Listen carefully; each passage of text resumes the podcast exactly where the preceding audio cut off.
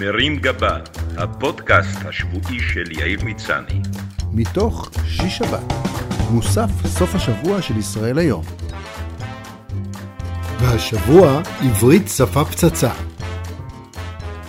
כבר הרבה זמן שכולנו חווים שיח מאוד לא נעים ברשתות החברתיות, שכולל קללות, העלבות, השוואות לבעלי חיים שאינן חיות מחמד, ואיחולים למוות בייסורים, או להליך חודרני הכולל מסתנן מארץ אפריקאית, לכל מי שלא מסכים עם דעתך במשהו. ייי! אבל השימוש במילים לוחמניות הוא לא רק נחלתם של טוקבקיסטים גסי רוח. כמעט כל ישראלי משתמש באופן קבוע במונחים מלחמתיים. כנראה בגלל שאנחנו עם נרדף, מוקף אויבים ורס"רים, שבמשך אלפי שנים הורגל להיות במנוסה ובהתגוננות מפני הפלישתים והעמלקים, דרך השואה, הפרעות, ועד לטילים מעזה, מחבלים מתאבדים, החיזבאללה ורוג'ר ווטרס. Thank you. כתוצאה מכל זה אימצנו לשיח שלל ביטויים לוחמניים שבהם אנחנו משתמשים גם לעניינים בלתי צבאיים בעליל. יש מי שאומר שמילים יוצרות מציאות ושאולי היה כאן יותר רגוע אם היינו מאמצים שיח פחות קרבי. כמעט הכל אצלנו מוגדר כמלחמה ומאבק, כולל המלחמה בתאונות הדרכים, המלחמה ביוקר המחיה, המלחמה בקורונה, המלחמה בזיהום האוויר, המאבק בפשע המאורגן, הקרב על משכורות המורים, הקרב על רשות ההסתדרות, הקרב על הוועד או הקרב על המילקי.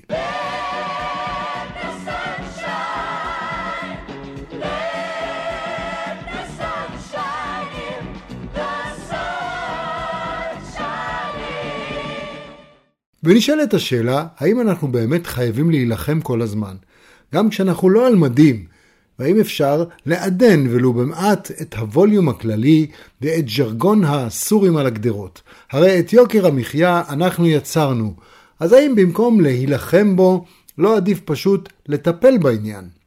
את המחירים אפשר פשוט להוזיל, בלי לגייס לטובת העניין מילואים, נגמ"שים והכרזות מלחמה. יש לנו ביטויים משעשעים ושגורים דוגמת מה שלא ייפתר במוח, ייפתר בכוח. ומה שלא ייפתר בכוח, ייפתר בעוד יותר כוח. וככה זה גם נשמע בדיבור היומיומי שלנו. כשמישהו רוצה להסתכל עליך מקרוב, הוא לא סתם מתקרב, הוא מסתכל לך בלבן של העיניים. ולא בגלל שהוא אופטומטריסט, אלא כדי להראות שהוא נטול פחד ומוכן לחיסול. כשיש לילדים קינים, הפרסומות לא משתמשות במונחים רפואיים, אלא מדרבנות אותנו לחסל אותם. את הקינים, לא את הילדים. ויצרני הדטרגנטים ממליצים לנו לתת מכת מוות לג'וקים, ליתושים ולעכברים, ובעצם מעודדים אותנו לבצע רצח עם. מעניין מתי יקום ארגון תנו לקינות לחיות, שיקרא להפסיק את רצח הקינים ולשחרר אותם בחזרה לטבע. אחד הבנקים הכריז לאחרונה על הקמת סיירת מנכ"ל, שתטפל בענייני הלקוחות. כשהצליל מתכתב יפה עם הסיירת הנודעת, בעלת מורשת הקרב המהוללת והקטלנית, גם אם במקרה הבנקים הם בעיקר מחשפים לנו את החסכונות.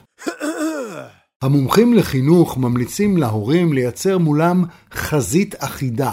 כאילו מדובר באזור לחימה עקוב מדם באוקראינה, שבו נלחמים נגד ארגון דאעש kids, ולא בילדים המתוקים שלנו. הילדים מצידם הבינו את הרמז, וילד יודע שאם הוא לא יסדר את הבלגן שהוא השאיר, אבא יהרוג אותו. Oh my gosh! Oh רק אצלנו לסרט על קבוצת כדורגל סימפטית מעיירה צפונית קראו בית שאן סרט מלחמה, וכשאוהדים רוצים לעודד את נבחרת ישראל הם צועקים בקצב ישראל מלחמה. אולי בגלל שבמלחמות אנחנו יותר טובים מאשר בכדורגל, וחבל שאין מונדיאל לצבאות. Exactly. גם כשרצו פעם לעשות קמפיין לעידוד הניקיון, השתמשו במושגים מעולמות החיסול והסיכול הממוקד, וכתבו הפסולת לסל וחסל. כשלשני אנשים יש מבט שונה על העובדות, מכריזים על מלחמת גרסאות.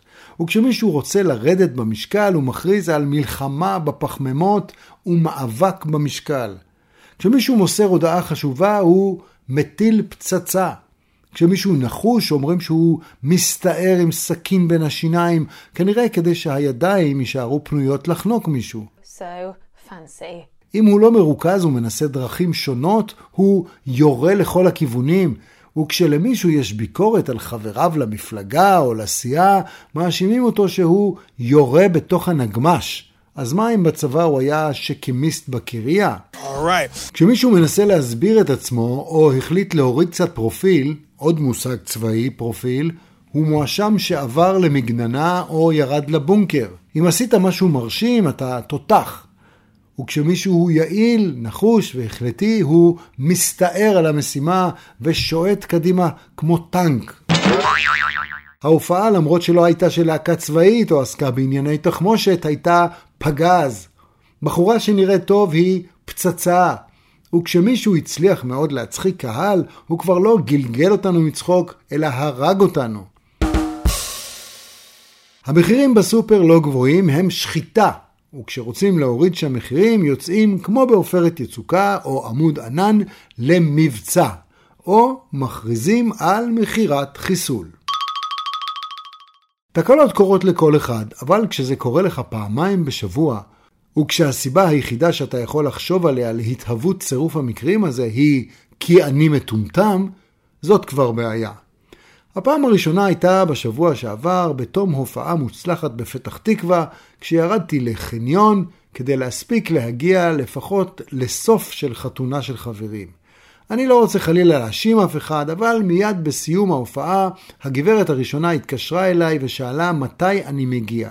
בטון שהיה אפשר להבין ממנו שהיא תשמח אם אזיז את ישבני בזריזות, ושהחוויות שלי מההופעה מעניינות לה את קצה הליפסטיק.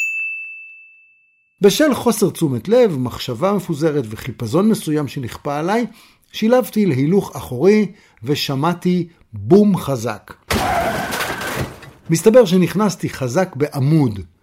לשמחתי הוא לא קרס והיכל התרבות בפתח תקווה נשאר על עומדו, אבל הנזק המשוער לטמבון ולפנס האחורי ביטל פחות או יותר את כל התמורה מההופעה שזה עתה סיימתי. כמה ימים אחר כך, כפי שכבר קרה לי בעבר, התפתיתי לחשוב שאני מבין במכונאות, והחלטתי לבדוק שמן באוטו. הבחור בתחנת הדלק הסביר לי שזה יומו הראשון בתפקיד, ושהוא לא חזק בשמן, וכאן החלה הטעות. בגילי המתקדם כבר הייתי אמור להבין שידיי הן שמאליות, ושאני לא מאזן שיודע לתקן רכב, להרכיב ארונית, או לקדוח בקיר חור לדיבל, בלי שזה ייגמר באסון. אבל בדמיוני הלא מציאותי אני מכונאי מדופלם ברמת צוות לעניין ובובה בנאי, הנדימן מסוכס עם ארגז כלים מתוקתק שרק מחכה שיטילו עליו משימה שהוא יפתור עם ג'בקה מאחורי הגב. אז פתחתי את מכסה השמן, שלפתי את המדיד, ניקיתי אותו כמו מקצוען בסמרטוט, וזיהיתי חוסר. מילאתי את החסר ונסעתי לדרכי. אחרי כמה קילומטרים התמלאה המכונית בעשן. בהתחלה קיללתי את המשאית שנסעה לפניי, וציינתי לעצמי שזו פשוט חוצפה שאנשים מזהמים את האוויר בלי בושה, ושבמדינה מתוקנת אדם כזה היה מורד כבר מהכביש. אבל אחרי עוד כעשרה קילומטרים, כשכבר לא יכולתי לנשום, הבנתי שהריח הנורא מגיע ממכוניתי שלי. לא כל כך ידעתי מה לעשות, וכשהגעתי למחוז חפצי אחרי 50 קילומטר, פתחתי את מכסה המנוע להסתכל, כאילו שלהסתכלות שלי יש משמעות.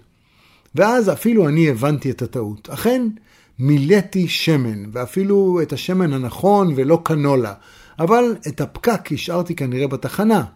השמן עף לכל הכיוונים והסריח את המנוע. למחרת חזרתי לתחנה, אבל לא היה זכר למכסה. זה כמובן עלה לי בנסיעה למוסך, רכישת מכסה חדש וביטול חצי יום עבודה.